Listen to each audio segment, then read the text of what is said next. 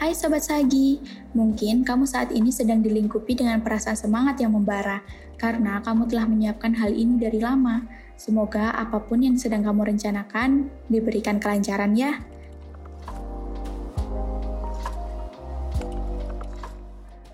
Percintaan untuk Sobat Sagi Lovebird, Mendebatkan sesuatu bukan ide yang bagus untuk periode ini. Jika memang harus membicarakannya, gunakan bahasa yang halus dan tidak menggunakan nada yang tinggi ya.